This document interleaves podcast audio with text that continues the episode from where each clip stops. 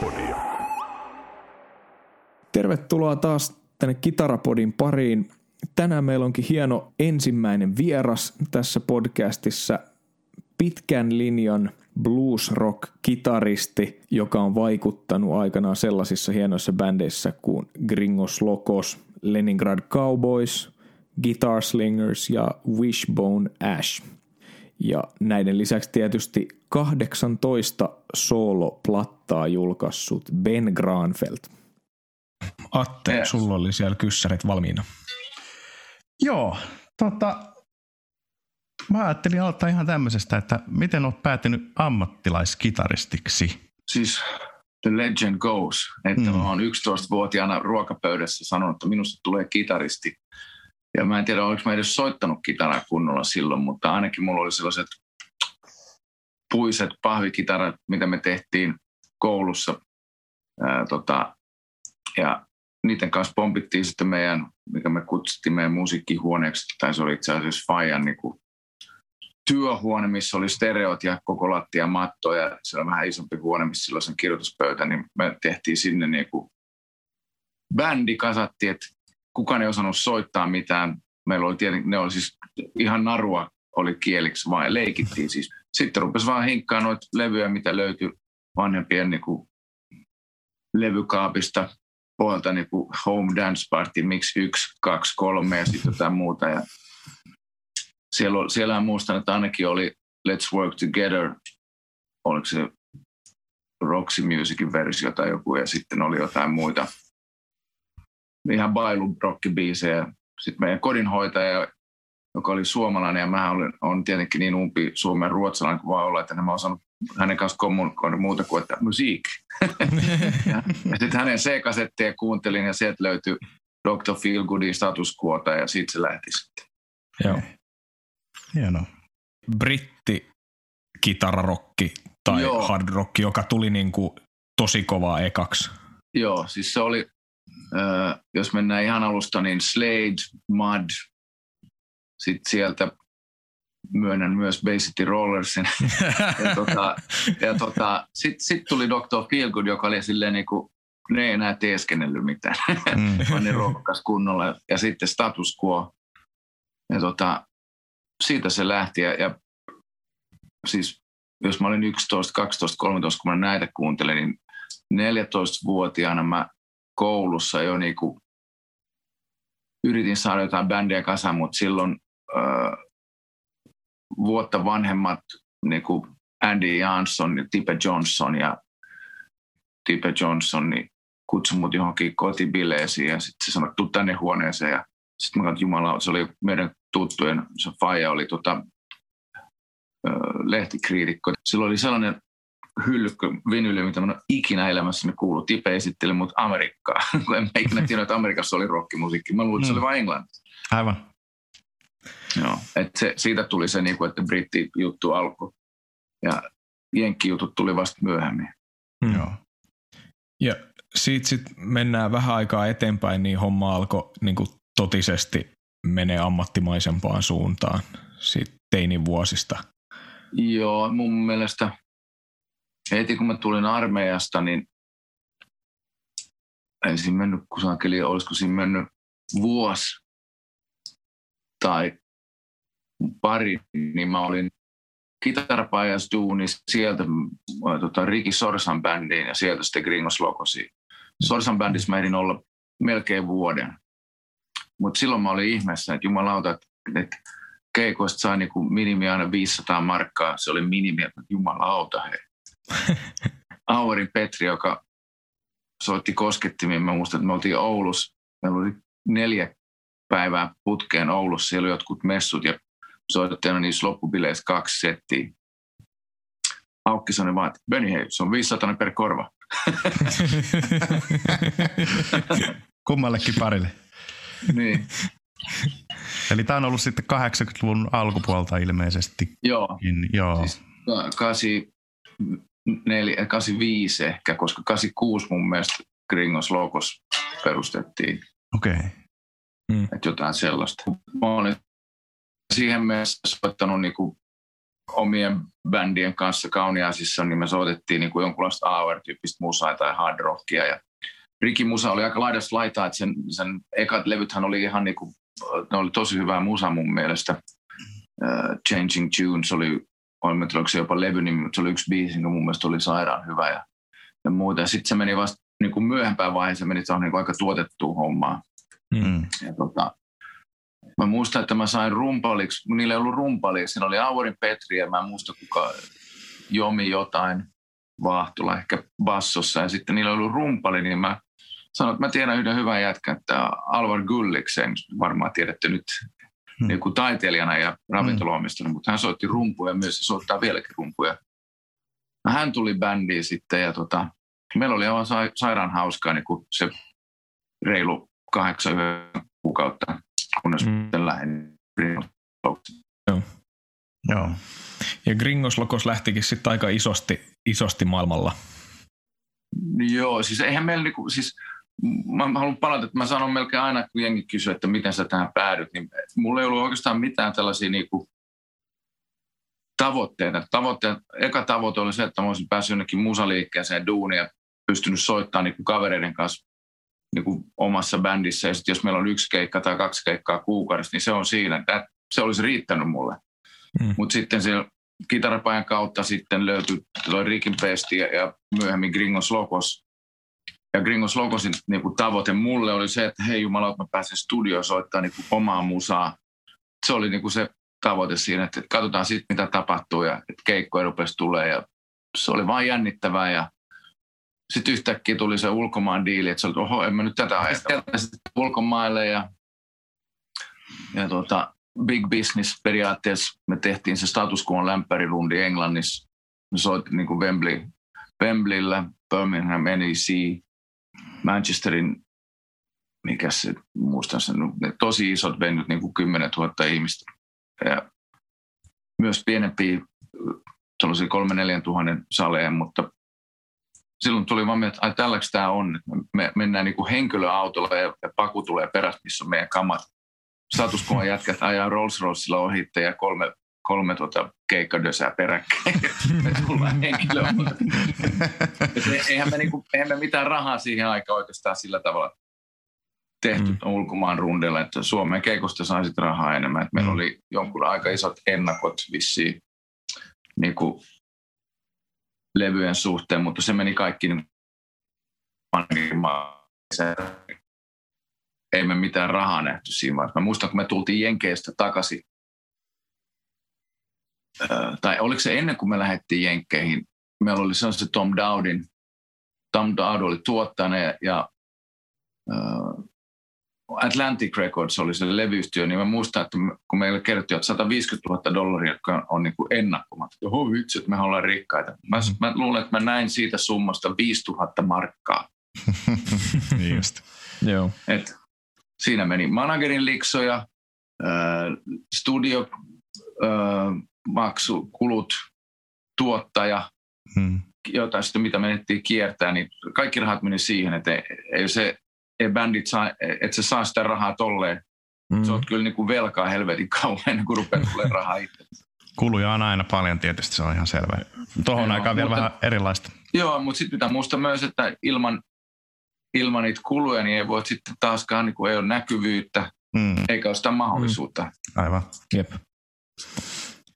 Joo, ja Tom Dowd oli kuitenkin legendaarinen tekijä, tosi isoja levyjä, levyjä tehnyt, niin Joo, ja, ja tuottajana, tuottajana helvetin hyvä, mutta miksi aina helvetin huono? Niin. Varsinkin vielä, kun hän oli sitten loppuvaiheessa helvetin monen flunssa, niin mä muistan, että me oltiin niin pettyneet, miltä se levy kuulosti, että se oli niin tunkkanen ja, ja tota, jos siinä olisi ollut sellainen sound, me, me niin kuunneltiin, oliko se niin, että Bon Jovin tämä New Jersey-levy oli just tullut. Mm vissiin. Ja me haluttiin samantyyppiset soundit, eli helvetin isot ja stydit soundit. Mm. Niin tämä oli kyllä niin kuin aika kaukana siitä. Ei se huono ollut, mutta se oli, se oli, niin kuin, se oli liian pehmeä, liian kiltti. Ja, ja huvittavaa on se, että Tom Dowdhan tuotti yhden Wishbone Ashin levyn, Wishbone Ash, missä mä soitin myöhemmin. Ja sä mm. sanoit, että ihan sama juttu, loistava tuottaja, paska miksa, että levy kuulosti ihan paska. Mm. Niiden, niin kuin, niiden mielestä niiden huonoin levy. Joo. se kuulosti niin huonolta. Hmm. Eli, Mikä Wishbonesin levy se oli? ai vitsi, en mä muista. En mä Joo. muista mikä se. Joo. Mutta mä muistan, että Andy Powellin kanssa juteltiin monesti siitä, että, että, että se, se kuulosti niin kiltiltä ja pehmolta, että ei ollut mitään rajaa. Ja sama ongelma mun mielestä tuolla sillä äh, Punch Drunk-levyllä oli kans Gringos Hmm. No, se on helppo sanoa nyt, koska Tom Dowd on nyt tuolla yläkerras, niin se ei voi ottaa yhteydessä, että mitä sä ke- kehut mun miksausta tolleen. Kyllä.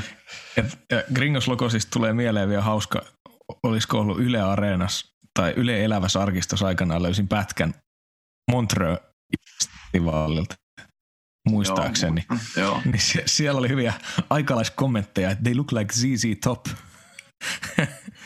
CC Flop. ei kellä ollut partaa tai mitään. Meillä oli vain ne, siis, periaatteessa se idea, koko tämä länkkäridea oli tietenkin mudan, niin kuin, kun se muta keksi ton nimen Gringos Logos. Ja tota, se tällainen niin kuin villilännen jonkunlainen idea oli siinä oli. Ja tota, jälkeenpäin monet joo, että levyyhtiö keksi imagot ja kaikki tai tällaiset, mutta tota, eihän se levyyhtiö, vaan se oli muuta idea bändistä oli Gringos Logos ja siitä se lähti.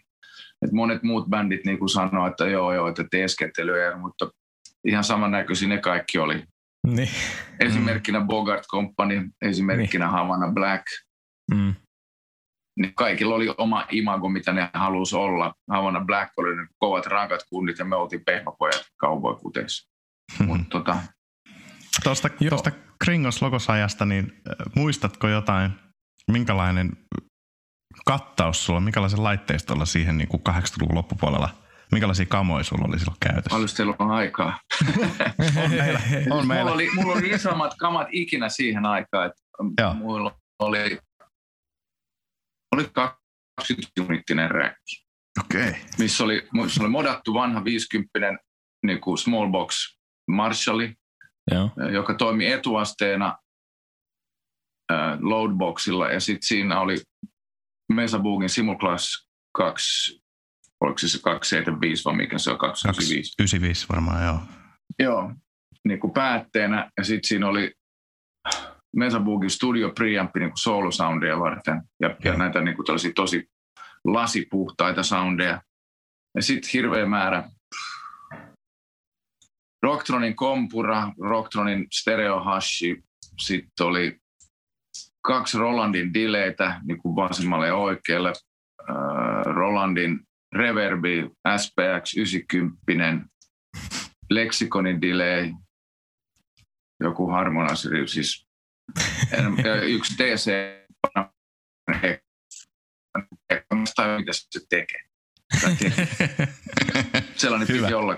Muistaakseni Lerhen Petteri sanoi, että toi on tosi hyvä, jos haluat kuoppaa, sellaista mille kuoppaa, tuolla saa tosi hyvin sen tota, tehty. Huvittavaa, että Lerhen Petteri myöhemmin osti ton Marshallin nupin, mikä mulla oli silloin. Se Okei. oli Ukkosen Lassin tota, moddaama. Ja sitten sit oli, oliko mulla neljä kaappia vai kaksi, riippuu venoista, 204 Marshallin kaappia Vintage Celestinellä. Se, se räkki oli vielä niin, kuin niin huvittavasti tehty, että mä halusin, että se on sellainen studiotyyppinen räkki, eli sen räkin päällä oli huppu, mikä nostettiin pois. No kun se on 25 minuuttia, niin treenikämpällä sitä ei pystynyt nostaa pois, koska se otti kattoa se räkki. Piti aina kantaa ulos, ottaa räkki pois ja sitten kantaa Takaisin sitä. Ai, ai, ai. Se oli ihan... Kunnollista. Siis nyt, niin, jos miettii sitä, että nykyään mä vedän tällä 1,2 kilo, niin. niin en mä oikein tiedä, mitä mä ajattelin. Mulla on niinku kaksi, yksi kertaa 12 kaappia nykyään käytössä ja, ja jos mä soitan stereona, niin kaksi noita, noita äh, Blue Gam ykkösiä. Mm. Ja joka ikisessä mestassa niin, niin tulee, niin kuin, että that is quite loud. Ben, that's very loud. Sitten mun vastaan, yes, but very good sound. Ja tää, se, se, toistuu joka kerta, miksi menen- voit ehkä laittaa vähän hiljempaa. No sitten mä niinku menen siihen niinku pohjalta, jos vahvistinut tässä, mutta joo, mä, mä laitan vähän hiljempaa. Mm. Food switchit tai jotain muuta. Ja, tota, kyllä, kyllä. ja tota, si, sitten, si, sitten tota, kun keikka ohi, niin ai vittu, että oli hyvä soundi, että oli kyllä helppo miksaa, että te, te olette kyllä hyvä bändi. Koska sitten kun se jengi on siellä, niin se demppautuu niin paljon se soundi mm. joka mm. tapauksessa. Ja, ja niin kuin esimerkiksi Maijasen Masalla on bassosound, missä on mielettömästi botneen, niin Mm. Mä en ikinä sano, että laita hiljempaa, mutta mä sanon, että leikkaa vähän botneet, nyt, nyt humisee joka paikassa, eikä hän aina sitä halua, mutta sitten miksei rupea sanoa, että, mm. että tota, voisi massa vähän tätä botne ottaa pois, että mulla ei ole bassoa ps yhtään nyt. Mm. Se, se, sitten aina, kun, kun jengi tulee sisään, niin se muuttuu niin paljon, että sitten voi, voi niinku, joutuu, joskus joutunut laittaa vielä lujempaakin. Mutta ei mun mielestä mulla on niinku mielettömän lujaa ole. Ja sitten pitää muistaa, että yleensä soundcheckissa, kun sä kokeilet jotain, niin sitä vinguttelet siinä, niin sulla on aina se volume, mikä on täysillä, sun soolovolume. Et sitten tietenkin mm. mielettömästi dynamiikkaa setissä, että en mä koko ajan soita noin lujaa. Mm. Joo, tietenkin. Et jos niitä biisejä, missä menee, niin kuin, se on sitten niin kuin käsidynamiikasta aika paljon kanssa, kuinka paljon siitä tulee loppujen lopuksi ulos. Mm. Mm. Tästä nopeasti tuli mieleen, että jos sanot, että sulla, teillä on kuitenkin trio-kokoonpano edelleen, eikö ole? Joo. Gitarasoundi tuollaisessa trio-asetelmassa, niin huomaatko sä, että sulla olisi paljon bassoa, vai onko sulla bassoa leikattu pois? Ei. Mulla on, siis, mulla on melkein, nyt näillä vahvistin, mulla on basso, midle, treble, vitosel, kaikki. Ja ainoa mitä mä säädän siitä, että joskus treble ehkä pahimmassa tapauksessa kolmoseen, mutta muuten ne on ihan samalla, että et mulla ei ole hirveästi botnia. Nyt kun mulla on yksi kertaa 12 kaapit, niin niissä ei lähde sellaista tosi niin kuin, matalaa botneja. Mä haluan, mun soundit on muutenkin mun mielestä ehkä niin kuin vähän enemmän vintage-omaiset. Mm. Niin ei, ei ole sitä mieletöntä botnia, mikä nykymaailman soundissa on. Että mulla ei ole mitään sellaista särösoundia, mitä niin kuin, tällaista niin kuin tosi tiheitä. Mulla ei kerta kaikkiaan ole sellaista soundia enää, mä en käytä sitä. Kyllä mulla on särö, mutta se tulee Futsista. Ja Futsin kanssa mun mielestä taas mieletön botnella ei ole mitään tekemistä, ei siltä tarvita sitä. Mm. Jep. Että se laulava kitarasoundi on se tärkein, että siinä on midle erottuu hyvin. Mm. Se on juuri näin. It's all about the mid-range. Joo. Joo. Joo. Se, se on se alue, mikä kuuluu aina. Niin. Se on se, joka leikkaa. Niin, ja, ja jos nyt ajatellaan niin kuin näitä Claptonin soundeja ja niin kuin näitä ihan alkuperän sankareita, niin kun niillä oli särö, niin niillä oli kaikilla mielettömästi midle. Esimerkiksi. Jeff Beck kulma vetää, kun se vetää noilla pienillä Fenderin mitä ne on ne pienet Fenderit, siis Pro näin pien, Pro Juniorit, joo, niin, niin tota, botnet pois ja midlet täysille. Joo. Sitten se vaan soittaa niin luja, että sieltä tulee niinku sitä mm. laulavuutta plus sitten sitä, sen verran botne, mitä se tarvitsee. Esimerkiksi Becky, hän ei soita paljon mitään komppeja. Mm. Se haluaa sen laulavuuden soundissa mieluummin kuin, että siinä on sitä studio botne, ei sitä tarvitse mihinkään. Joo. Niinpä. Tehkö tässä vielä selväksi, että nämä, nämä laitteet, mistä aikaisemmin oli puhetta, siis mitä sä nyt käytät, nämä on näitä Blue Guitar. Joo. Mikäs, mikäs se on se tarkka nimi sille vehkeelle? Blue Guitar Amp One. Amp One, vielä. joo. Joo. Se menee sopivasti, kita- siis 100 wattia 1,2 kiloa. Niin just. Se menee kitaralaukkuun niin kuin siihen taskuun ja sitten mulla on läppäri, M-boxi, niin kuin Pro Toolsin M-boxi ja sitten tämä kaikki hetkinen. Oho. Tällä, tätä mä käytän äänittäessä ja livenä koko ajan. Kaksi tällaista livenä ja yksi studio, niin kuin, kun mä oon studiossa. Okei. Okay. Ja mä en mikitä enää mitään. Ja sä et sano, että soundi on niin hyvä, että ei voi valittaa mistään. Mm. Mähän sanon, että se tulee tästä näin. niin, totuus on, että se tulee täältä ja sitä ampista kanssa. Mutta aloitus on täältä ja täältä. Juuri Joo. näin, juuri näin. Ja sitten se on ainakin Ei. joka kerta melkein sama, kun se tulee tuommoisen boksin kautta. Että... Joo, ja me matkustetaan vielä silleen, että mä ostin oman tuollaisen, oliko se nyt Allen Heath, en mä muista, mutta sellaisen vähän isomman digitaalimikserin. Hmm. Et meillä on oma miksa, mikseri mukana, oma miksaaja mukana, omat mikit, öö, oma kaukukaapeli. Mä soundcheckit on niinku puoli tuntia 40 minuuttia nopeampi mm. ja aina on sama soundi. Joo. Miksa virittää PA kuitenkin aina siihen, miten se haluaa, että se kuulostaa ja se on sama sitten joka mestassa, jos se vaan mm. pystyy siihen.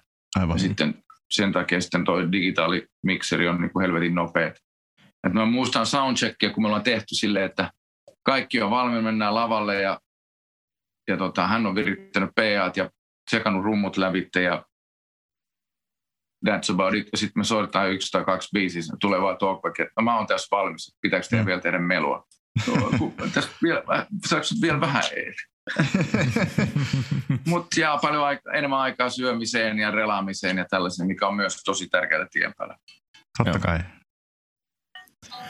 Mites, siitä voitaisiin ehkä siirtyä vähän tähän, tähän, mikä meillä oli ideana, että tämän päivän teema olisi paljon, että koska sulla on, voisi sanoa, että jopa kaikista vankin fanipohja tuolla Keski-Euroopassa ja Saksan puolella. Joo. Et siellä on se, se, en oikein tiedä, mistä se johtuu muuten kuin se, että okei, okay, Cowboysien kanssa tuli kierrettyä siellä ja silloin tapasin paljon ihmisiä ja mulla oli myös siihen aikaan jo soololevyjä ulkona, niin, niin tota, tuli paljon faneja. Ja sitten sen jälkeen, kun mä olin Wishbone Ashissa 2001-2004, niin silloin mä kiersin Eurooppaa eniten niiden kanssa. Mm-hmm. Ja jo Guitar Slingers teki pari rundia kanssa 97, 98, 9, siinä paikkeilla. Ja tota, en mä tiedä, siis eihän mä soita millään isolle yleisölle siellä, että, että sanotaan 80 ihmistä 200. Mutta ne on sellaisia pieniä mukavia klubeja, ja tota, jotka on enemmän täynnä kuin tyhjiä. Mm. Ja tota, se, että ne jengi tulee halu kuunnella mun musiikkia, niin se on, ja näin kauan, näin monta vuotta, että siis jos lasketaan levyä, niin nyt nyt niin kuin tämä True Colors, tämä viimeisin julkaisu, mikä tuli viime syyskuussa, oli 18 soolojulkaisu. Mm. Sen takia mä oon päässyt tekemään paljon duunista. Joo. Joo. Sitten mä just eilen kattelinkin tuossa vähän tutustuin niin tuohon sun katalogiin, että, että tota, on kyllä kunnioitettava määrä niin kuin siis omia soolojulkaisuja ja sitten tietysti bändin kanssa. Että mä en tiedä, onko on kellään niin kuin noin montaa tällä kitaristilla omia levyjä mm. Suomessa, niin, Suomessa siis. Niin, no mä oon, mä oon tehnyt niin kuin ahkerasti, että silloin, silloin kun Joo. me ollaan rundattu, niin mä teen joka vuosi tulee yksi levy. Mm. On se sitten, no, ootas, mulla, mulla on yksi, kaksi, kolme, neljä live-levyä. Ja nyt me miksataan itse asiassa uutta live-levyä, missä on vähän eri ko- kokoonpanossa. Taas Miri Miettinen rummussa ja Masa Mainen bassossa ja Kasper Muotis on koskettimissa. Me tehtiin kaksi keikkaa viime vuonna. Öö, ei kun hetkinen, oliko se 19 syksyllä, mm. voi olla, joo, 19 syksyllä tehtiin Vuotalolla yksi konsertti, mikä me äänitettiin ja sen mä, julkaisen, sen mä julkaisen nyt niin kuin, toivottavasti tupla vinylinä ja sitten downloadina ja CD-nä. Okei, okay, hienoa. Se on melkein aina silloin, kun sä lähdet rundille, sulla pitää olla jotain uutta. Niin. A, että sä pystyt, saisit niin kuin, jengiä kiinnostamaan tulemaan, plus sitten se, että sun, sä myyt niitä levyjä keikoille, että se on suurin osa siitä niin kuin rahoituksesta tuossa. Niin, niin, se nykypäivää varmasti on, että se levymyynti, mitä tapahtuu, niin on just tälleen paikan päällä, sit kun ihmiset tulee katsoa keikkaa ja niin poispäin. Ja tota, mutta kyllä se on vaikuttanut aivan saatanasti tämä kaikki download ja, ja niin kuin se, että CD-soittimia ei edes ole enää. Mm. Se My Soul to You-levy, niin myyty vinylejä joku 1200 ja, okay. ja sitä CD nyt 3000. Et mun mielestä se on aika helvetin hyvä tässä. Niin kuin, on, on. Joo. Et mä julkaisin äh, itse tuolla sen live-levy, mikä tuli sen jälkeen My Soul Live to You, niin sitä on, olisiko mennyt joku 1500, 1800. Et lisääkin menisi, mutta pitäisi mm. päästä keikoille. Niin, niin. aivan. Onko tämä tää äh, levyn teko ja, ja kiertämismalli totta kai just, että se, se niinku nykypäivän levymyynti sitä sanelee totta kai ja se on se, mistä fyrkkaa voi tehdä, mutta onko millään tällaisilla, koska musta tuntuu, että maailmalla esimerkiksi Joe Bonamassahan tekee aika samalla tavalla, että tosi paljon tulee niitä live, liveveto, konsertti, Blu-ray, DVDtä ja vinyyliä ja CDtä, että on, onko tämä tällainen asia, jota niin kuin maailmalla yleisesti niin kuin vaikka blues rock skeneessä tehdään, että tehdään paljon live-levyjä ja tehdään koko aika. Tekee, Bonamassa tekee siis nä, nä, melkein sellainen fiilis, että tulee joka toinen levy on live-levy tai live-DVD. Mm, Mutta se on kan, Bonamassa on myös tehnyt hirveästi tällaisia erikoiskonsertteja, niin kuin se täysakustinen sitten sillä oli tämä, oliko se Four Nights in London vai mikä se oli, ja sitten sillä oli, että sillä on aina jotain erikoisteema niihin. Se julkaisee mm. niin kuin liukuhihnalla kyllä kamaa. Mm. Ja okei, okay, silloin ihan eri, mun levyyhtiössä on kaksi henkilöä duunissa, niin kuin saksalainen levyyhtiö.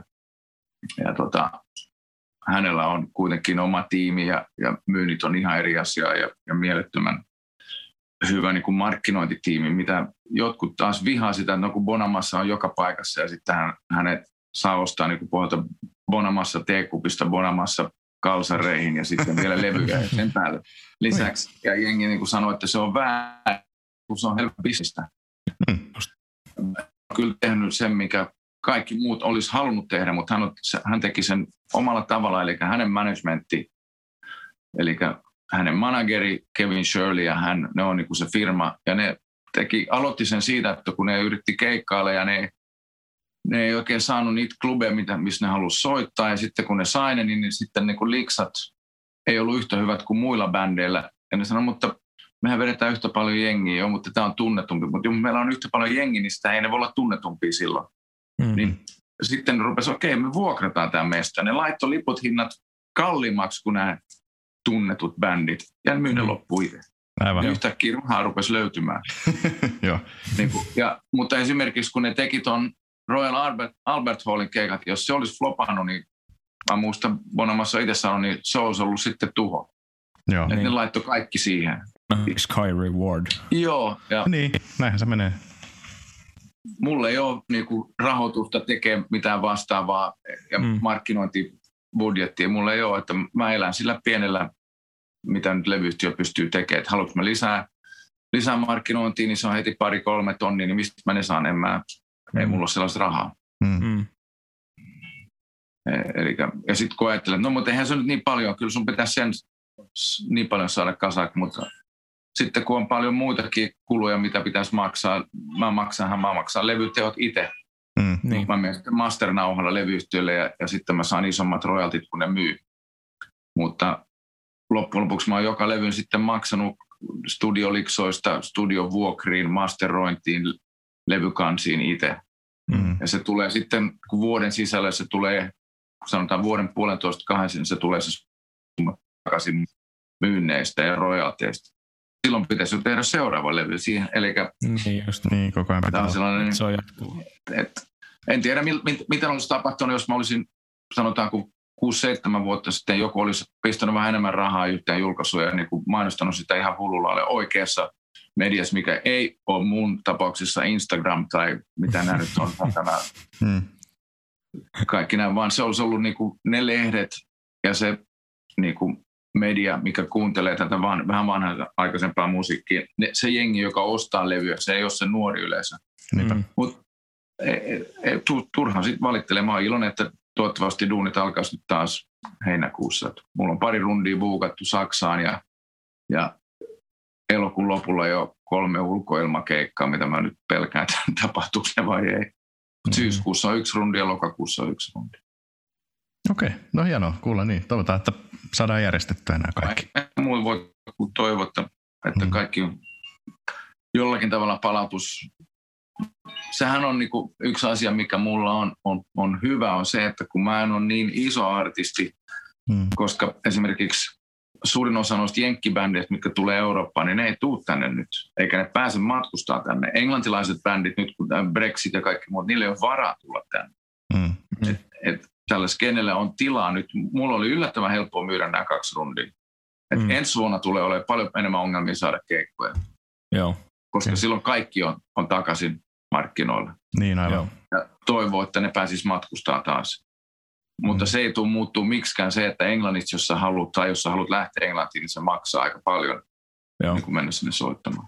No niin. Tuossa kun sivuttiin vähän jo tuota Saksassa keikkailua ja, ja näitä kuvioita muutenkin, niin tota, haluaisitko kertoa vähän, että minkälaisia tai onko niin kuin suuria eroja vaikka saksalaisessa yleisössä tai tapahtumakulttuurissa ylipäätään? Minkälaisia keikat siellä on verrattuna vaikka Suomeen, mitä sä teet? No siis siellä se kulttuuri on, on ensinnäkin keikat alkaa kasimaissa 8.30 myöhä viimeistään ja ne on loppu 11 mennessä, missä ennen vanha täällä ehkä just päästiin aloittelemaan. Öö, suurin ero mun mielestä, kun mä klubeista teen, että klubet, suurin osa klubeista on musaklubeja nimenomaan ei ryypiskelyä varten, vaan kuuntelemista mm. varten. Et se määrä kännipäistä jengi, mitä tulee suomalaisille keikolle, ja se tulee edelleen esimerkiksi myy merchandisea, niin ne jää sinne sitten niin kuin viidestä kymmeneksi minuutiksi sössettä ja sun pitää, että hei, täällä on muita ihmisiä kanssa, että mun pitäisi niin kuin kaikkien kanssa vaihtaa pikainen sana ja laittaa nimmarit levyyn. Niin täällä mm. ihmiset suuttuu siitä, Saksassa taas kaikki ymmärtää tämän ja tekee sen erittäin, niin kuin, siellä on niin kuin, menisin sanoa, että kaikki toimii, mutta, mutta tota, kaikki toimii siellä. Kyllä, kyllä. Joo, ja, ja, ja suurin osa noista mestoista, mitä mä teen, niin ne on sellaisia klubeja, mitkä blues- tai rock-yhdistykset pitää tai vuokraa ja järjestää. Aivan. Ja, tota, joo, ja se, täällä sitä samaa kulttuuria löytyy, mutta ei läheskään yhtä paljon. Mm. Joo. Ja mulla on sellainen lista joku 10-12 keikkapaikkaa, mitä mä teen Suomessa mielellään. Sitten tietenkin, jos mennään, niin Saksassa on aika sama tilanne, että jos on konserttisala, niin toimii ihan samalla tavalla, että, että siellä on henkilökunta sitä varten, joka hoitaa kaiken klubet. Mä en tiedä, mitä koko ajan vähenee klubet Suomessa, mm-hmm. ja tietenkin on jotenkin sääli. Mm, Mutta esimerkki, esimerkkinä siinä, että kuinka kauan mä oon tehnyt tätä, niin äh, mun eka soololevy tuli 94, ja mä olin silloin jo niinku Guitar Slingersin kanssa tehnyt, ja oman bändin kanssakin tehnyt keikkoja niin kuin 90-luvun puolesvälissä jonnekin 98, 99. Hendys Pubis Kuopis, mikä nyt just meni nurin mm. kanssa mm. tai suljettiin. Niin mun mielestä oliko se 2000 jotain alkupuolella, kun mä buukkasin keikkoa, mä soitin sinne, niin vastasi vieras ääni enkä tuntenut, kuka se oli, niin keikkamyyjä siellä tota, päivät, anteeksi, mitkä päivät? No, mulla on kaksi, oli silloin kaksi keikkaa vuodessa, mitä mä tein siellä, niin kuin yksi keväällä ja yksi syksyllä. Ja hän sanoi, no ne on kyllä vapaat vielä, mutta tota, kuka sä nyt ootkaan, että, että sun pitäisi lähettää joku meille demo, että mä tiedän vähän mitä mä ostan. Sitten mä sanoin, että ai niin, eli, ai niin sä, oot, siis, sä oot uusi buukka, joo joo. No onko siellä tämä ja tämä vielä duunissa siellä baarissa? On, no, no kysy niiltä ja soitellaan vaikka huomenna uudestaan. Aivan. Soitin seuraavana päivänä, niin joo, sori, sori, että joo, totta kai meni, että kyllä joo, nämä päivät sopii. Et sama juttu tapahtui, kun esimerkiksi On The Rocksis muuttui keikkamyyjä ja Iiro aloitti siellä, niin ei, ei se vastannut siellä alussa mun meileihin tai puhelinsoittoihin yhtään ennen kuin ravintolapommo sanoi, että nyt vastaat Benin mailiin. Ei se tiennyt, kuka mä olin ollut kuullut musta sen kummempaa, mutta sitten kun mä buukkasin sinne pari keikkaa ja mun oli oman bändi ja sitten oli Guitar Slingers ja Guitar Slingersillä taitaa vieläkin olla niin kuin yleisöennätys tuossa siinä talossa. Joo. Ja okay. sen jälkeen me ollaan tietenkin oltu tosi hyviä frendejä ja se buukkaa helposti uudestaan, mutta just kun nämä ää, ne fiksut, jotka jättää tämän alan, niin rupeaa tekemään jotain fiksu, niin mä oon vielä täällä jäljellä, pitäisi tehdä samoja keikkoja.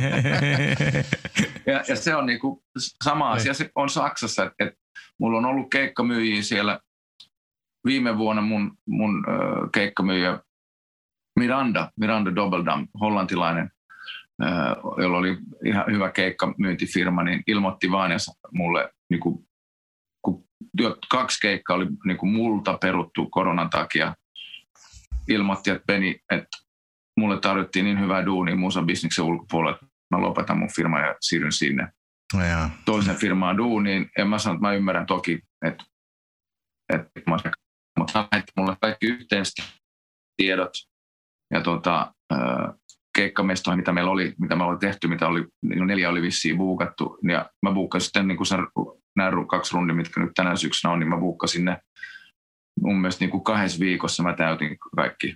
No, ja nyt on vielä pari-kolme mestä, mitä mun pitää soittaa ympäri ja katsoa, että mikä on tilanne, että tehdäänkö vai ei. Mm. Et, en mä halua tehdä sitä itse, mutta se nyt vaan meni silleen, että mä, mä joudun tekemään sen. Mm. Et, et, se olisi helvetin nastaa olla artisti, joka lähtee rundille, kun se on valmiiksi buukattu ja niin kuin annetaan lentolippu tai laivalippu käteen ja mene mm. sinne, mutta mä oon se eka, ostan ne lentoliput ja annan ne jätkille ja vuokraan autot ja kaikki. Mulla ei ole ajokortti, mutta mä hoidan paperityöt, maksan kaikkien liksat, mä hoidan kaiken sen. Mm.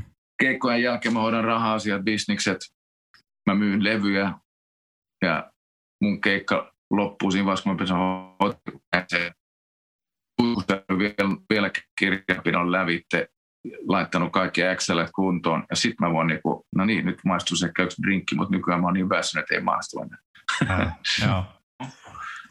ja on paljon. Kun mä teen, niin, jos mä teen sen itse, niin se on plus 20 pinnaa melkein jokaisesta, hmm. okay. koska ei ole välikäsiä.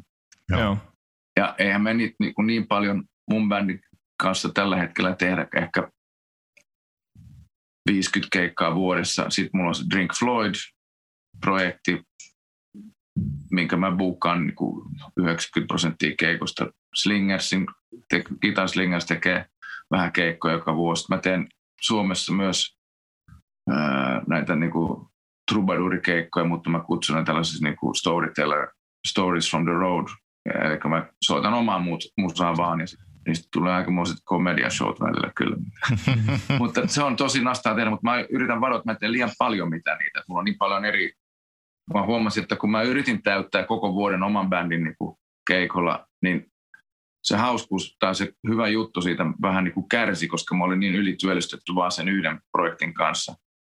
Et sitten kun tuli näitä Drink Floydia, ää, mun, Jassi mun vaimon kanssa duo keikkoja, Bryn Jonesin kanssa jokunen duo-keikka ja sitten omi trubadurikeikkoja ja, ja Gitarslingers, niin oli paljon naustempaa. Kaikki oli aina kiinnostavaa niin kuin nastaa tehdä duuni. Joo. Kun oli vähän vaihtelua.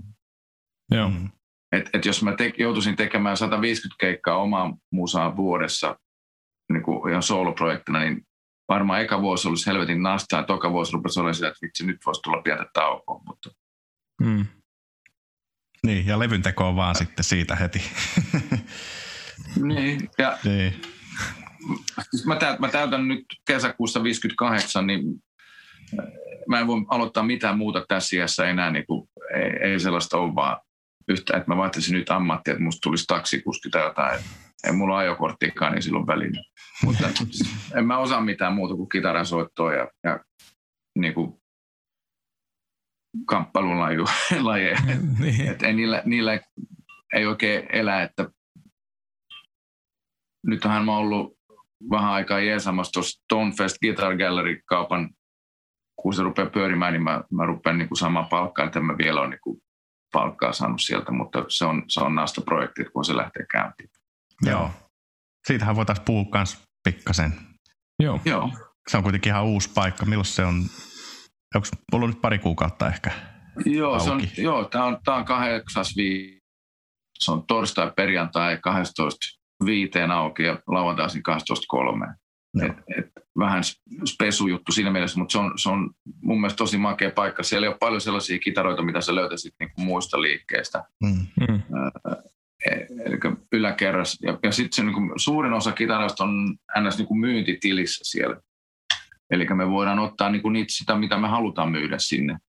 Mm. Ja tällä hetkellä siellä on niin kuin 157 strato, 163 strato, yksi custom shopin strato ja sitten pari japanilaista näitä, äh, Japanin näitä Made in Japan strato-osastoja, eli alkupuolen. Okay. Sitten sieltä löytyy paljon muutakin nastaa, vähän jatskitaraa ja tällaista, plus sitten paulettia, jotain muita ruotsalaista käsityötä, Jakobsenin näitä tällaista niin kuin, ähm, ja sitten tietenkin Arvokin taas, mikä on tuon niin firman oma merkki. Hmm. Et, et mä, oon, mä oon siellä sille, musta tulee niin varmaan niin myymälä vastaan, ja kun taas Petri Matero ja Juha Tolonen, jotka on omistajia, niin ne ei niin usein ole siellä, että Petrillähän on nyt niin kuin miljoona bisnistä päällekkäin, mutta hän halusi tuon liikkeen sen takia, että se on maanantai, tiistai, keskiviikko hänen toimisto, pitää siellä miitinkejä ja se on, niin kuin, se on makeasti sisustettu, siellä on tilaa istua ja alakerrassa voi kokeilla kaikkia, siellä on tilaa ja siellä on kaikki, hirveän määrä pedaleita, niin kuin, mitä ei, ei löydy niin kuin muista hyllyiltä. Aivan, joo. Kuulostapa hirveältä. Pesu retro-tyyppinen niin kuin mesta mua vaan mietin, että mitä mä sitten teen, kun heti kun rupeaa niin kun voi, niin kun voisi nostaa palkkaa, niin sitten mulla alkaa keikat. niin silloin no, voi olla siellä. Mutta Asia kerrallaan. Joo. Niin, että Helsingin katu 14, siellä on Tonefest Gallery. Kaikki kuulijat voi käydä siellä sitten katsomassa, kun tilanne vähän aukeaa taas tästä. Joo, siellä on, siellä on hyvä meininki. Ovi on aina lukossa, että siinä lukee, että doorbell ovikellon, sitä pitää soittaa. No niin. ei pääse sisään. Niin, tota, piti kysyä äsken tästä Tonefest Guitar Gallerista ja näistä kitaroista tämän välikysymys, että nyt kun sä oot siellä hienojen soittimien keskellä ja kaikkea makeita tulee ovesta sisään, niin sulla on ollut kaikenlaisia kitaroita, Tylereista, Vintage Gibsoneihin ja Fendereihin, niin onko vielä joku kitara, jonka sä haluaisit omistaa joskus elämässä aikana, ja mikä se voisi olla? Ei oikeastaan, että et siellä roikkuu nyt se mun 63 vanha Strato, se Daphne Blue Over Sunburst, säkin oot nähnyt sen. Niin se, mä myin sen, oliko se kolme neljä vuotta sitten, niin sen nykyinen omistaja toisen sinne myyntiin. Tuli lauantaina, niin heti kun hän oli lähtenyt, mulla, mä lähdin himaan sieltä, mä menin ärkioskiin ja mulla on nyt juokseva lotto, veik, kaikki mitä voi olla, Viking Lotot, Eurojackpotit juoksee koko ajan, että jos tulisi rahaa, niin mä ostaisin sen takaisin. Mutta tota, ei, ei, mulla, ei mulla sinänsä niinku mitään ikinä ei voi olla tarpeeksi stratoja, että jos tulee joku hyvä, niin kyllä minua sitten kiinnostaa. Mä oon, mä oon nyt zoomannut sellaista merkkiä kuin Rebel Relics. Äh, Amsterdamissa sellainen pieni lafka, joka tekee relikoituja stratoja, jotka on tehnyt mun mielestä helvetin hyvän, hyvän näköisiä, mitä mä oon kuullut tutulta, että erittäin hyvää duunia. Ne ei ole niinku ylikalliita. Et, et sellaisen ehkä, joka oli sitten sen niinku ihan mun speksiä mukaan, mutta en, en mä tiedä muuta. Mulla on ne kitarat, mitkä mä tällä hetkellä haluan. Mm. Hyvä Les Pauli, yksi tota, Fender Custom Shopin Relic Strato, se 2007, äh, mikä helvetti se väri nyt olikaan, Lake Placid Blue. Sitten mulla on yksi saksalainen, se oli mun mielestä Real Guitarsin alunperin tekemä valkoinen niin relikoitu strato, joka sitten meni tuohon TVG Custom Guitarsin kauniaisiin ja ne, ne laittoi sen kaulan uuteen uskoon ja, ja vähän moddas sitä. Ja sitten yksi kitaraoppilas on rakentanut mulle helvetin makeen vaatterakaulisen straton. Sitten mulla on tämä, joka on mun... Wow, my, myös, myös JVG. Tota, niin kuin, mä löysin, tämä body on itse asiassa mun 73 vanha strato, mikä oli mun ensimmäinen strato, mikä, mitä mä käytin äh, Gringos Logosissa. Ja tota, mä laitoin tähän Floydin revin sen Sunburstin pois. Ja tota, Sunburstin, Sunburstin jälkeen se on ollut, tämän päällä on ollut leopardin nahkaa, sellaista feikki leopardin nahkaa. Sitten mä revin se pois, sitten tuli punainen. Ja sen jälkeen mä revin kaikki värit pois, sitten tuli tämä. Tämä kaula, en tiedä mikä tämä on, siis sieltä kauniaisesta jätkät sanoivat, että mä sanoin, että mä olisin vaahtera kaulan, että mitä, onko teillä, löytyykö teillä jotain, niin ne, ne löysi jonkun, ne laittoi sen tähän ja tämä toimii tosi hyvin. Ainoa Floyd-kitara, mikä mulla on, ja niin kuin tällainen niin kuin HSS-mikrofoni yhdistelmä, vähän 80-luvun kauhua tässä on kyllä, mutta... Joo, vähän stunttia. Niin, mutta kyllä mä niin kuin vielä niin kuin vintage-stratolla soitan eniten ja Les Paulilla, mutta tämä nyt oli kompromissi, kun mä teen näitä demoja. Joo. Mm. Ei, ei mulla oikeastaan mitään sellaista niin kuin erikoista kitaraa, mitä 335 se, sellaisen mä halusin jo, mutta muuten ei, ei. Mä oon ihan tyytyväinen. Mä oon niin, kuin niin paljon lopettanut tämän kama-ahneidon ja niin kuin etsimisen, että mä oon tyytyväinen sille, mitä mulla on. Mm. Siinäpä viisautta kerrakseen. Niin, mutta kyllä mä teidän iässä olin kaikki, mitä mä niin, niin, niin, niin, niin, mutta mä puhun niin kuin itselleni tässä myös. Kyllä. Mä keskityn soittamiseen nyt. Mä en enää jaksa niin kuin tätä kamarunkkausta ja just tämä, että onko tämä pedaali parempi kuin toi. Ja, mä en tiedä, jos te tunnette, muistatte Igi Kusanovikin, tällainen mm. kroatilainen kitaristi, joka asui Suomessa monta monta vuotta. Hänellä oli saakeli joka, joka kuukausi uutta pedaali, mitkä oli maailman paras. Mitäs ne edelliset maailman parat? Ei ne ole enää. niin, aina tulee tota, joo, mutta siis mä, me, mä, tosi kauan sitten mä päätin, että mä soitan mieluummin, kun mietin siitä, että, että onko toi täys originaali mm. kitara vai onko toi pedaali nyt parempi kuin tämä modattu versio siitä. Ja mm. niin kuin, en mä jaksanut kerta kaikkiaan. Mulla oli, mulla oli sellainen pedaali, kuin, äh, mikä se firma oli, Captain Coconut 2, mikä se firma oli? Fox, Fox Rocks. Rocks joo. Hmm. Joo, missä oli Futsi, Octavia Futsi ja Univibe. Ja se oli niin kuin mun ykköspedali kaikkeen. Sitten mulla oli Delay Loopissa vahva pedali, ja jos oli tilaa, niin vielä joko koorus, mikä oli muistaakseni aina oli tosi kauan Aarion koorus, mikä oli säädetty Leslie Soundiksi, tai sitten joku Leslie simulaattori. That's it. Joo. Ainoa mm. ero on se, että vahvistin on nyt pedalboardissa kanssa. Joo, aivan. Te roolata. Mä kannan itse kaksi kaappia ja kitara selässä ja sitten mä haen pedalboardin ja mulla menee kaksi minuuttia, kun mä kytken mun kamat. Joo. Mm. That's it. Vähän on ben, it's a bit too loud. Niin, niin juuri näin. Onko se niin kuin se yhdistävä tekijä siitä 20 unitin räkistä, että kaikki on. muu on niin kuin Siis ainoa, ainoa missä mä, mä joudun miettimään tuota kamajuttua, että mitä mä nyt teen, on silloin kun tämä Drink Floyd, Pink Floyd tribute bandi alkoi, niin aloitti, niin mm. mä joudun todellakin, en mä ole ikinä kuunnellut Pink Floydia kunnolla. Mä niin kuin, vasta nyt tänään pari vuotta sitten, niin mä rupesin kuuntelemaan, että mitä noilla levyllä oikein tapahtuu. Ja mulle selvisi esimerkiksi se, että toi, menen sanoa another one, another one that's the dust, another in the Wolfis, se kitarasoolo, niin aina luullut, että se on Strato, mutta eihän sehän on Les Paul, missä oli P90 ja kompureilla uudessa on. Yep. En mä sitä tiennyt esimerkiksi. Ja Joo.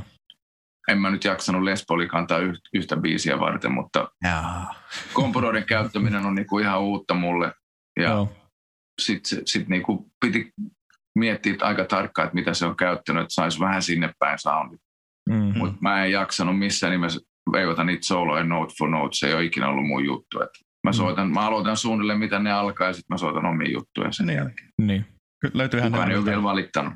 Niin. niin. Just ja, ja toisaalta tuli tästä kama-asiasta mieleen, että sä oot kuitenkin niin pitkän niin kuin uran tehnyt jo soloartistina, että toisaalta sulla on nimenomaan, sulla maksetaan siitä, että ihmiset haluaa kuunnella sua ja sun soundi ja sulla on silloin ne sun kamat, että se olisi varmaan toisaalta ihan erilainen tilanne Floydin kautta, niin sun pitää vähän niin kuin pyrkiä olemaan joku muu, edes pikkasen. Joo, joo se, on, niin, se, on, silloin... se on ihan totta, että mä, mä joudun tekemään itselleni, jos mä teen Bryn Jonesille pedalboardin, että se saisi niinku niitä soundeja kanssa, mitä, se, mitä me käytetään. Ja, hmm. ja tota, mä joudun niinku ensimmäistä kertaa pitkään aikaa sille vähän opiskelemaan, että mitä tässä on tapahtunut, että, että okei, okay, Big Muff-tyyppinen futsi, uh, Univibe ja sitten se Vinsonin ekorekki, että minkälaiset ne delayt on ja kaikkea. Mä joudun niin kuin jopa, mä muistaakseni ostin, onko se Source Audio Nemesis Delay, mm-hmm. Joo, niin mä ostin sen ja sitten mä niin kuin katon sieltä,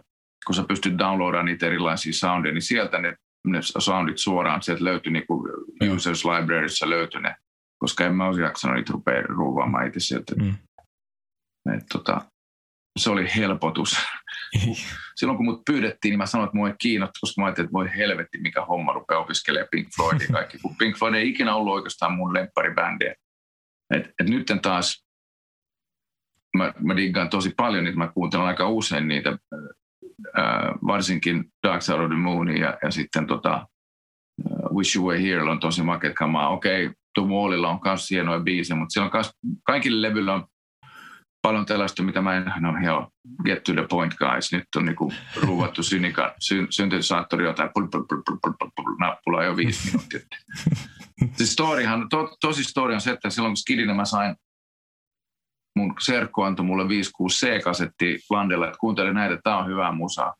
Seuraavana päivänä se tuli, että no mitä pidit? No kaikki muuten, mutta tämä on ihan paska. Mä annoin Pink Floydin, onko se Metal takaisin. Mutta mitä niin? No se vaan suhisee. Se on, no, se on eka biisi. loppu siihen. Mä en tajunnut sitä. Aivan. niin, ja tä, tässä täs kamakeskustelussa just on tosi, tosi mun mielestä hyvä pohtia, että miten niinku tollaisessa tilanteessa, jossa sä toteutat ainoastaan sitä omaa juttua, ja silloin kun sä oot joskus löytänyt sen oman Captain Coconuttis ja todennut, että tämä on hemmetin hyvä, että ei mun tarvi miettiä tätä enempää, niin fine. Mutta sit voi olla, niin kuin, että jos se, jos se ura olisikin vienyt vaikka studiohommiin, sullakin niitä jonkin verran on, mutta että jos olisi ollut enemmän sillä tiellä, niin sitten hän joutuisi paljon enemmän miettiä sellaista, että se olisi sellainen väripaletti, mistä pitää löytyä erilaista ja erilaista eri tarkoituksia. Joo, nyt, nyt mä, mä itse asiassa tehnyt viime kolme viimeisen vuoden aikana enemmän studioduunia kuin sitä edellisenä varmaan seitsemän vuoteen. Mutta mä käytän plugareita, mistä mä saan mm. kaiken irti, mitä mä tarvitsen. Et jos on joku, joku efekti, mitä joku välttämättä haluaa, mikä mulla on pedaalinen, niin mä laitan sen esiin, mutta mä oon käyttänyt plugarit vahvistimina, plugarit niinku kaikki muuta näitä mallinnuksia, ja kukaan ei ole ikinä valittanut soundista, päinvastoin. Mm. Mm. Se on vaan, koska se on niin äärettömän kätevää, mutta sitten taas kun pitäisi mennä keikolle, niin mulla on omat kamat. Sitten mä soitan mun kamuran mun soundilla niin kuin mä aina soitan. Hmm. Mutta tota, mun on tässä vaiheessa myönnetty, että mulla ei ole enää Captain Coconuttia. Joo. Että tota, rahapulassani möin, mulla oli kolme, mä oon myynyt ne kaikki. Ja nyt mulla on erikseen äh, Univibe, Futsi ja Octavia. Ja tota, just missä se nyt, hetkinen, tuolla. Tämä on mun uusi. Aa, joo. Se on Futsneri, eli äh, toi Staffan Astnerin suunnittelema Futsi ja Octavi-pedalia samassa. Äh, just sain tämän, ja mä oon tosi tyytyväinen tähän. Tämä menee muuteen pedalboardiin, koska mulla on niinku yksi NS Travelboard, joka on pieni, äh, missä mulla on MP1 ihan sitten erikseen, kun taas sitten se iso boardi, mitä boardi pitäisi tulla pari viikon kuluttua mulle ja sitten sitä pitää ruveta kasamaan, niin siihen tulee kiinteästä kaikki, että vaan kitarapiuha kiinni, kaappipiuha kiinni ja suora ulostulo niin kuin XLR-pöytään.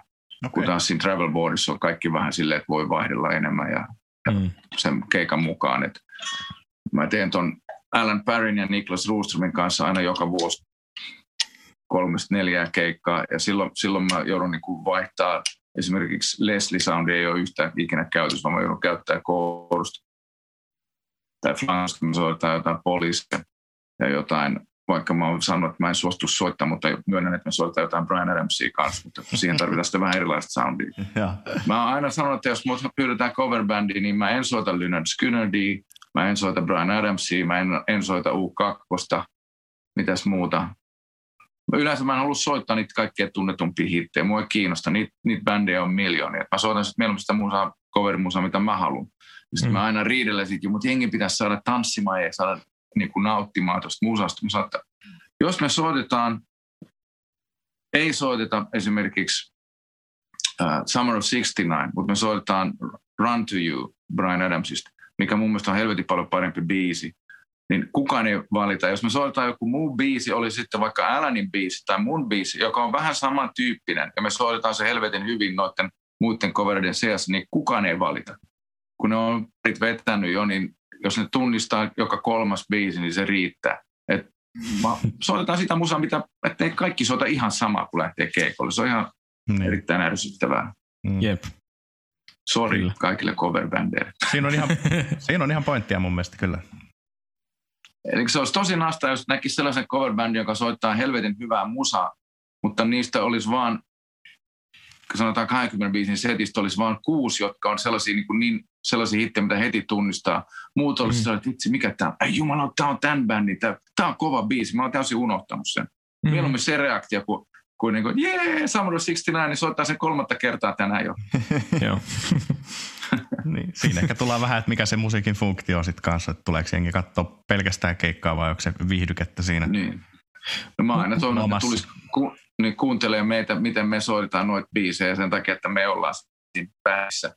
Mm. Se, että on sellaisia bändejä, joilla on vaan kova bilebändin maine ja sitten oh, niillä on hirveä meno, mutta mm. ne ei soittajana ehkä sitten enää ole, tai samalla tavalla tunneta, vaan ne tunnetaan vain kovana biletysbändinä. Mm. Mm.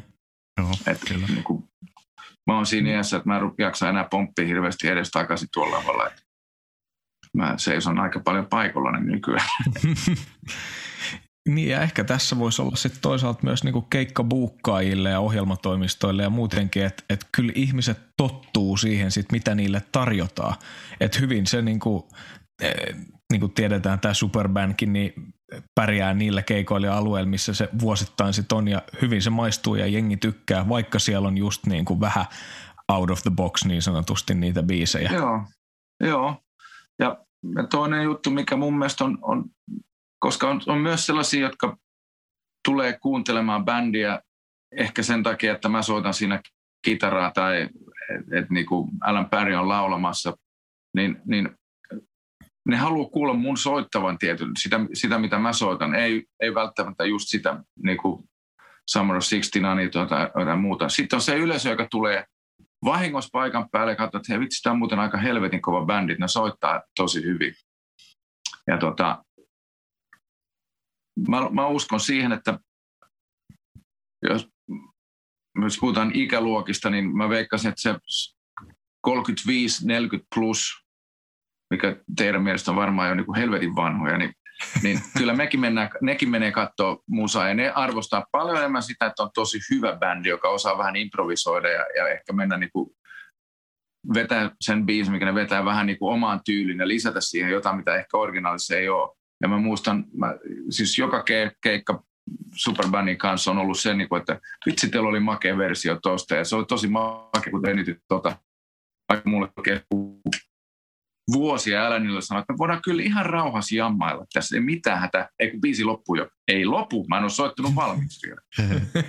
ja Alan, Alan sanoi Tammisaaressa, kun me oltiin keikalla silloin ihan alkuaikana, että okei, okay, nyt, nyt vedetään Claptonin Cocaine ja Benny vetää varmaan helvetin pitkän soolon tänne, niin mä spiikkasin, mä vedänkin niin pitkän, mitä sä et ikinä ennen kuullut.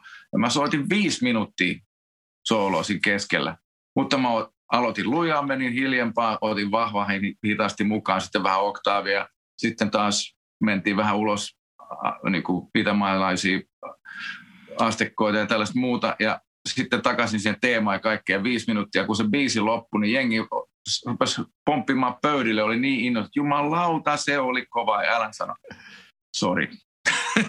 ja mä saan soittaa niin paljon kuin mä haluan nykyään. no niin.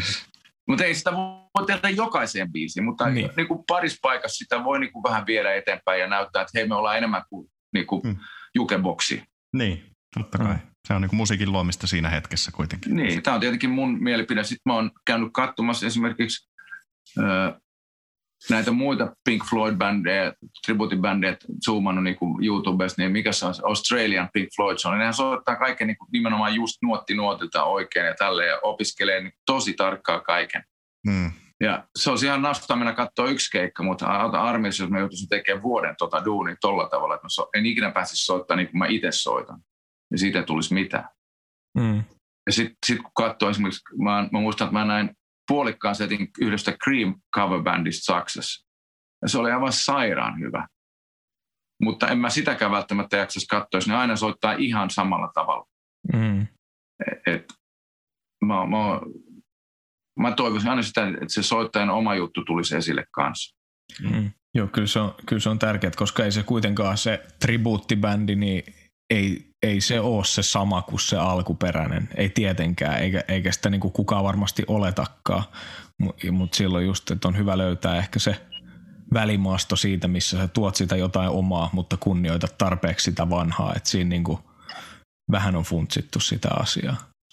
Niin, ja si- sitten on, on esimerkiksi erilaisia tribute-bändejä, jotka niinku myös pukeutuu ja meikkaa itsensä, että ne näyttäisi niiltä, niin kun löytyy näitä Limehouse Lisi, tällainen Tin Lisi-bändi, missä niinku, ei se ole fyllinot, mutta se näyttää kyllä siltä, koska se on meikattu ja afroperukki ja, ja, ja niinku Scott Gorhamilla on suorat hiukset niinku tehty, se, se meni sitten katsoa täys tributisholta. Ehkä me ei sitten olla, mä en ole, Drink Floyd ei ole tribute bändi, se on bändi, joka soittaa Floyd melkein oikein.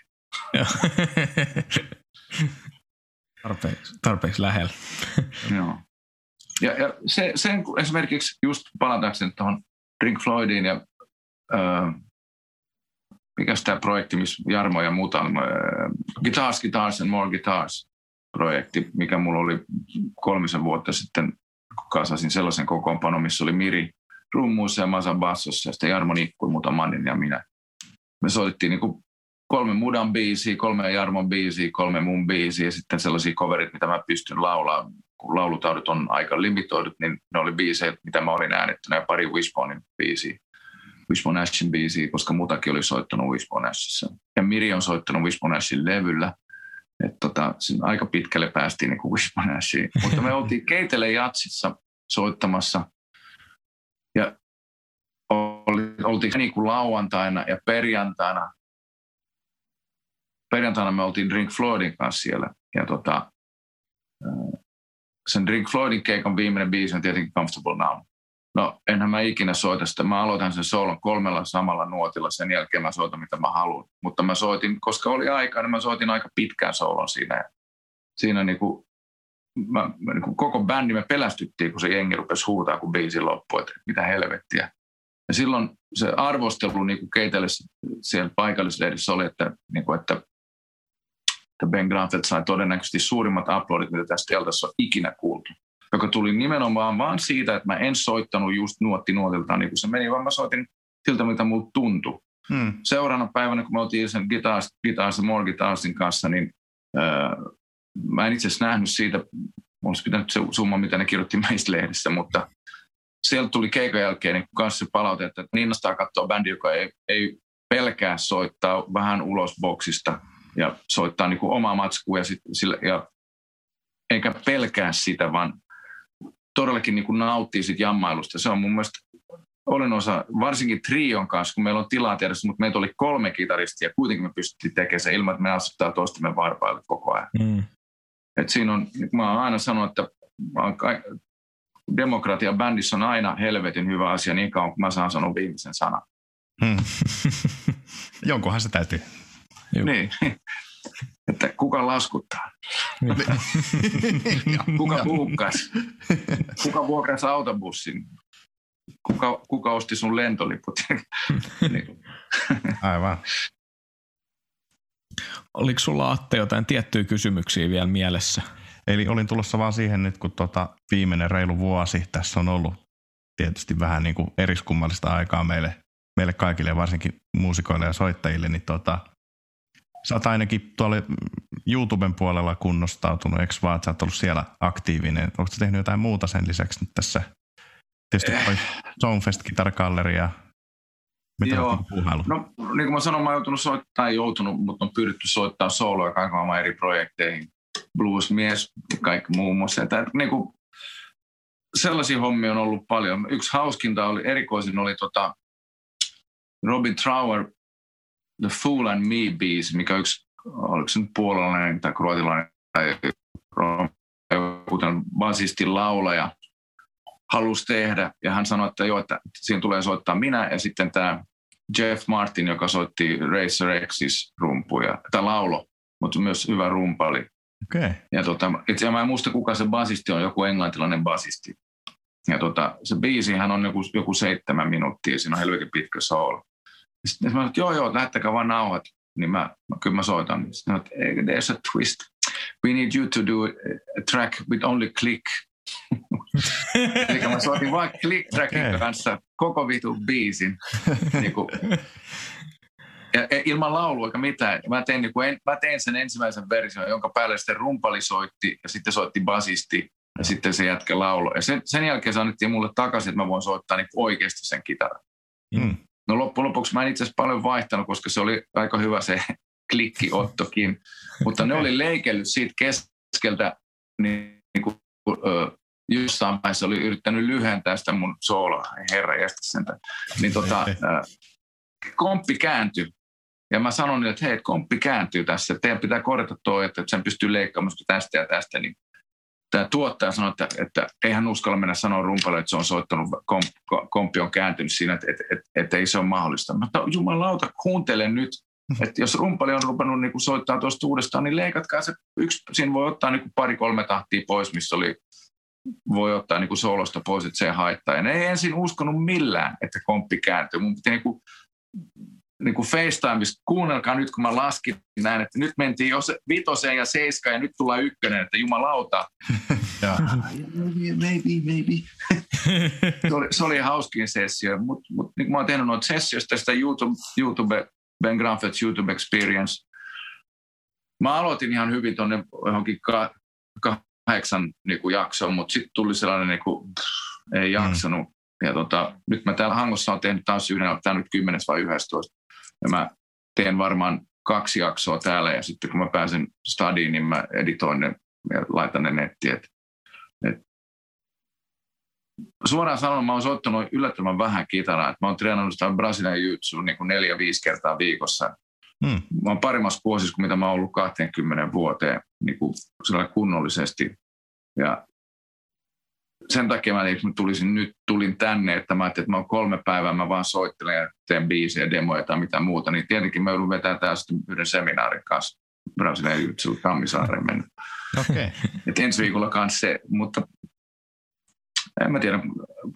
Pääasia, että, että, että kaikki niin kuin perhe voi hyvin olla elossa. Rahallisesti on se ollut helvetin tiukka, mutta niin se on ollut kaikilla, että ei kannata valittaa sen kumminkaan. Ja, mm. ja esimerkiksi kaikki valittaa, että ei tule tukea eikä tälleen. Ja se, mikä Kelas tukee, on, on pieni, mutta ainakin sieltä tulee jotain. Ja, ja mä oon onneksi saanut myös tukea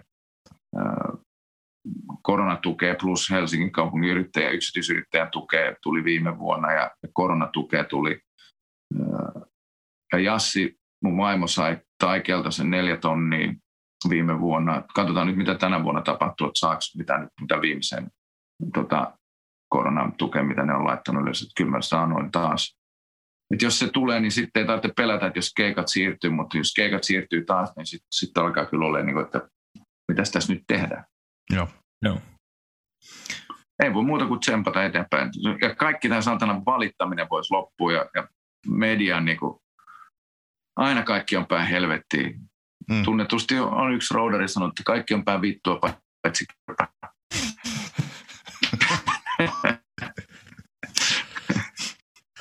Kyllä. Tämä sieltä ei ole niin huonosti. Ei, ei. Tota, tota. Mites meillä taas näyttää kello sen verran? Nyt saattaa tossa... pätkästä ihan kohta. Ja mulla lähtee tota akku, mulla on niinku neljä, kolme prosenttia jäljellä, että ehkä me lopetetaan Ehkä tähän. me lopetetaan tähän sitten. Kiitos meidän tämän päivän vieraalle Ben Crownfeltille. Muistakaa käydä tsekkaamassa Benin YouTube-kanava ja Benin viimeisin levy True Colors. Joo, ja muistakaa käydä tsekkaamassa meidän somekanava. Instagramista löytyy at kitarapodi nimellä. Sieltä näette meidän tuoreimmat kuulumiset ja kaiken tarpeellisen, mitä Kitarapodin maailmasta teidän tarvitsee tietää. Ensi jaksoon, moikka! Moi moi!